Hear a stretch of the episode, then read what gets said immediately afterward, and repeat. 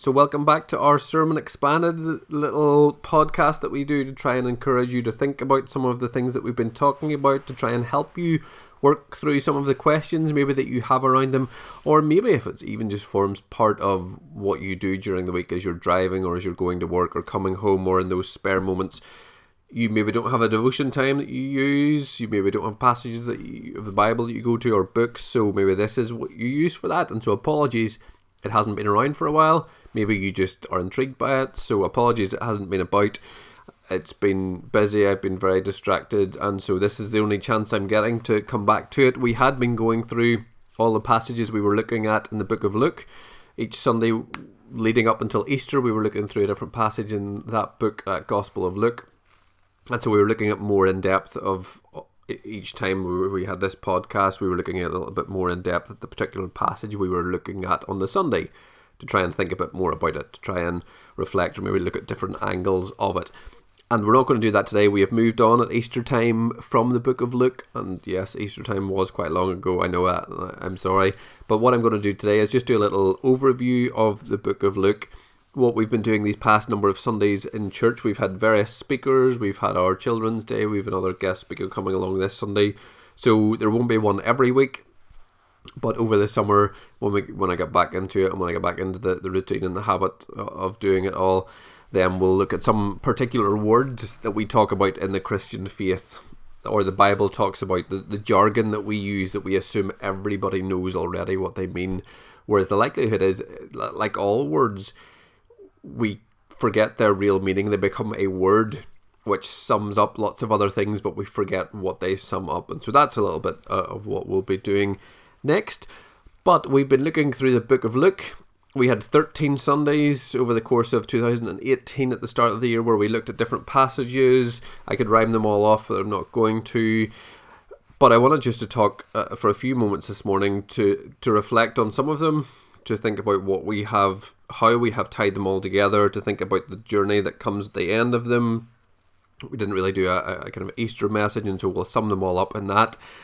A lot of the passages were about this Jesus, about who he was, about the guidance that he gave, about the words that he taught us with, about the way that he asks us to live. And in a, in a way, if you were to sum it up, describe the entire book of Luke to someone if they asked, or maybe if you were to sum it up, how would you do that?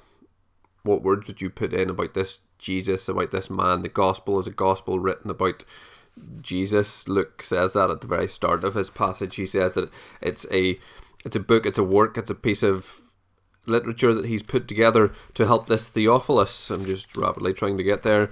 Many have undertaken to draw up, up an account of the things that have been fulfilled among us by this man, just as they were handed down to us by those who were from the first eyewitnesses and servants of the word.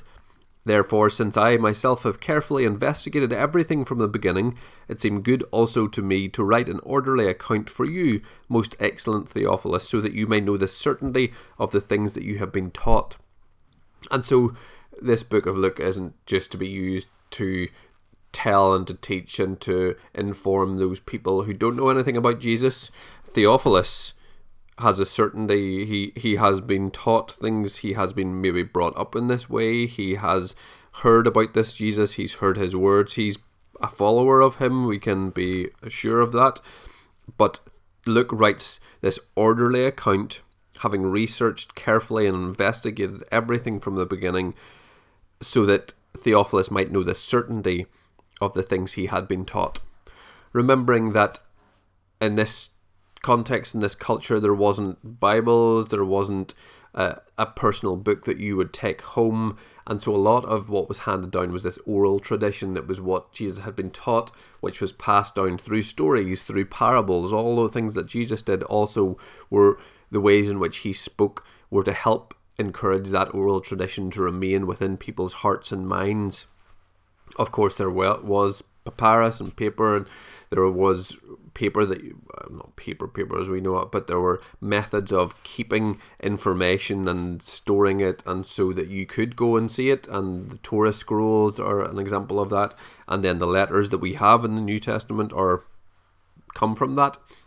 It was possible to get this stuff, to write it down, to put it onto parchment, to put it onto a material so that people could remember it and read it, but that wasn't something that commonly happened, and there was no printing press, and so people didn't have individual Bibles that they were able to study. And so Luke forms this orderly account so that Theophilus might know the certainty of the things that he has been taught. Not sure we know much else about Theophilus. He might have asked Luke to do this for him. He might have been rich enough to pay for it all, but for some reason Luke decides to put this orderly account together for him. And he really doesn't sum it up at the end. If you go to the very end of the book of Luke, it's not like he kind of says, and there we have it, it's finished, and there it's done, and this is what I've taught you. It just finishes with Jesus taking them up. It says, when he had taken them out, Jesus had led them out, the disciples, in the vicinity of Bethany. He lifted up his hands and blessed them. While he was blessing them, he left them and was taken up into heaven. Then they worshipped him and returned to Jerusalem with great joy, and they stayed continually at the temple praising God. So the introduction to Luke is all that we get. It's this book, this orderly account, this investigation that Luke puts together for Theophilus of all that happens, and it's a book that it ends. It goes on into the, the book of Acts then. Luke does the same thing there, and we can read at the, the start of the book of Acts. In my former book, Theophilus, I wrote about all that Jesus began to do and to teach until, until the day he was taken up to heaven, after giving instructions through the Holy Spirit to the apostles he had chosen. And so this is the kind of follow-up. This is the part two that he writes to Theophilus, again, having um, de- researched diligently, having investigated, and even being part of this story then in the book of Acts. It says that after he suffered, he showed himself to these men and women and gave many convincing proofs that he was alive. He appeared to them over a period of forty days and spoke about the kingdom of God. On one occasion, while he was eating with them, he gave this command, and so goes on. And so this book is about the church and what happens, these apostles that he has chosen after Jesus has gone. And so the two books hold together. They're not placed particularly well in the New Testament. They probably should be side by side, but they are where they are. And so we look at that book of Luke as this detailed description. It's a bit of a manifesto of who Jesus was. It's not a manifesto going out to tell people who don't know him. It's showing this Theophilus the certainty of what has been taught. And certainty is something that we might all look for. It's maybe something that we might strive to have. Certainly we like to, to know exactly what's going on. We like to know exactly what is happening. And that is what Luke sets out to do for Theophilus. This certainty is something that's obviously hugely important to him and hugely important to us in the society we see around us. People often like black and white. They don't like to be left not knowing. They like to know certainty of many things. And often we see that in the Christian faith when trials or tribulations come, when things don't go our way, when everything seems to pile up one on top of the other. We can wonder what the point of it all is. We, we need this certainty. We can wonder even then. We can doubt. We can worry. We can fear. We try to examine to find the loopholes, but there's a certainty that we require in those instances, and this is what Luke writes to Theophilus about. As that would be a kind of sum up of a lot of what it was about. This, well, that's a sum up that Luke gives at the start of his book. A lot of I said that during our passages that Robert Caras concluded that in Luke's Gospel, Jesus is either going to a meal, at a meal, or coming from a meal. Many of our passages weren't taken around meals, but Jesus was on his way to or from a meal, and that idea of meal was something important because Jesus was coming to show these people something different. He was coming to show them something other than what they knew. For them, a feast was something that you went to because God was in a certain place doing a certain thing, and you went and took your preparations, your bits for the meal, your sacrifices to this place, to God, and left it with him, and the priests would then do it on your behalf. Whereas Jesus seems to, to turn that around and say, well, actually, no, I'm I'm coming to you. I want to go to your house. I want to eat with you. Uh, and shows that this God is a God of abundance. This God is a God who is seeking you, who takes the initiative, who wants to be with you and in this life with you. And that was where the meal was. That food wasn't just something about fuel, it wasn't just something that we eat to survive, although many of us simply do that. You you don't really think about much about your food, you just simply eat it because that's what we're supposed to do. But in the Jewish circles of the times, these there were these food laws telling you who you could eat with, how you could eat with them, why you couldn't eat with certain people. It, it was a symbolic idea of friendship, intimacy, and unity. They didn't only symbolize cultural boundaries, but they created them. And so a central question to them was, who can I eat with? Who can I, can I sit down at the table with? And so when Jesus comes up against the Pharisees, many times in the stories that we looked through uh, and in all the Gospels, the problem wasn't this idea of what Jesus was standing for in terms of God and the kingdom of God and those things. Their objection was to the people that he was letting in.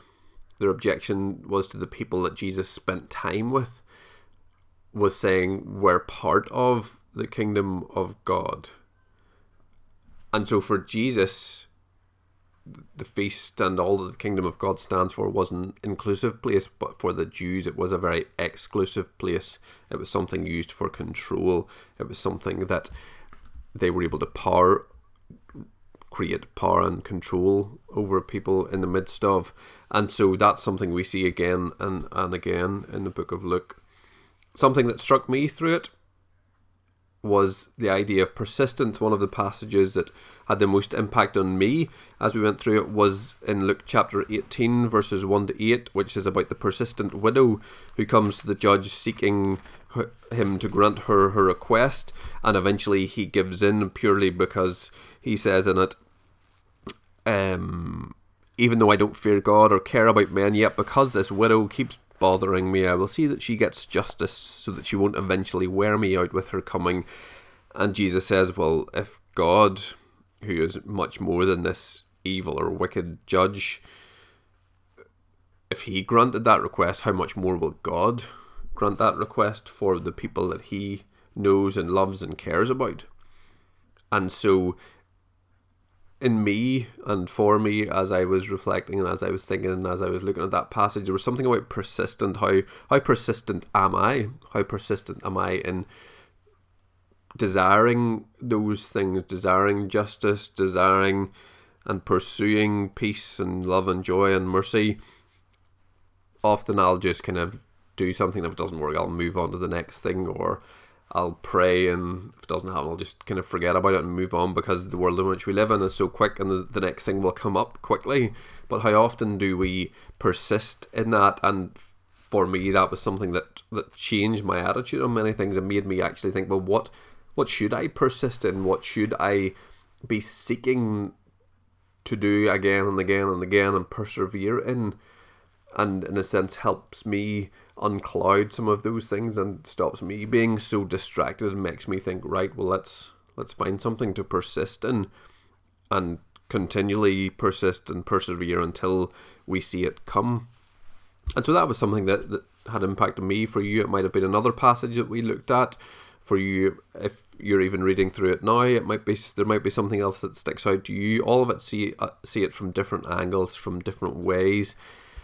But what the main thing is within it and the whole passage is this idea that, that God invites us to be part of something else, that Jesus was inviting us to be part of something else. For Theophilus, he already knew lots of things, and you, maybe as you listen, already know lots of things about the Christian faith. Maybe you go to church every week, maybe you read and pray and do all those wonderful things, and so we can't say that we have sorted it out, because Theophilus has written this, has this book written for him, so that he might be certain of them. And in a sense, we all need that certainty. We all need that assurance often. We all need to know that actually, yeah, in the midst of all that goes wrong, in the midst of what we see, there is a God who has a hand in this and who is inviting us to be part of it.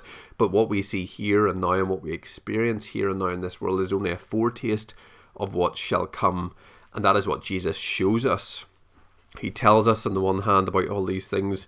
He tells us and teaches us and gives us those words, but he also shows us by what he does. It's not something he leaves to the side, but he, he puts the two together and, and shows us as he sits around the table with other people, as, people, as he invites others to be part of what he is creating, as he brings them to a place where they feel part of the banquet and the kingdom of God here. but that's only a foretaste of what shall be revealed in what is called the Messianic banquet. Whenever we move to the next world, whenever we see that great feast that God will have and our invitation through Christ, we can sit and it will be more and greater and better than anything we could have imagined in this place. And I suppose the central part to that whole story and the central part of Luke, which he moves towards the whole way through, is this cross and resurrection, the crucifixion, his death, his resurrection. The tomb is empty. It's not just somebody who's like us, who's just slightly better than us. He wasn't just a good teacher. He wasn't just somebody who invited people that others didn't hang out with and he just liked hanging out with the outcasts. He was something beyond this world. C S Lewis says that in all these events, and especially the cross and resurrection, Jesus was either a, a madman or he was the Son of God. There, there's kind of no comparison. Luke's put this together dealing with eyewitnesses. He's put this together carefully investigating it all, and so we can rest assured that, that he is putting this not as a story but as something he has put time and effort into by the first eyewitnesses, and there are other historical accounts and, and events which support it. Of course, there are others which will stand against it, but in the Christian faith and in, as we look at this, we believe that Luke put this effort in and it can be verified and can be historically verified, and so we believe that the tomb was empty, and so this Jesus isn't just another man. He is someone greater. He is the Son of God, as Lewis gives us the option of being a crazy man who just happened to maybe be a good good salesman and convince these young disciples that what he was doing was right, or he truly was the Son of God who came from heaven to show us, to invite us, to help us be part of it all, and then go leaving us to form our part here and now. And essentially that's what then Luke goes into the book of Acts to do then, showing the ways in which we have been given the Holy Spirit to receive power, to be his witnesses, to show the world who he is and what he has done and what we can be a part of and what we have already been invited to. And so that's all just a, an overview of what we looked at, the many different aspects of it, the many different ways in which we got to see or maybe learn something new about it all. Maybe because we have known it for a long time and it's brought us a sense of certainty. Maybe it's reminded us of something, or maybe it's that we've seen that we are actually part of and invited to something greater and something better than this world can ever see. And so hopefully you've enjoyed it. We will move on again. We're in those words, and so I'll, I'll keep updating and keep letting you know some of those as we go along. So, grace and peace.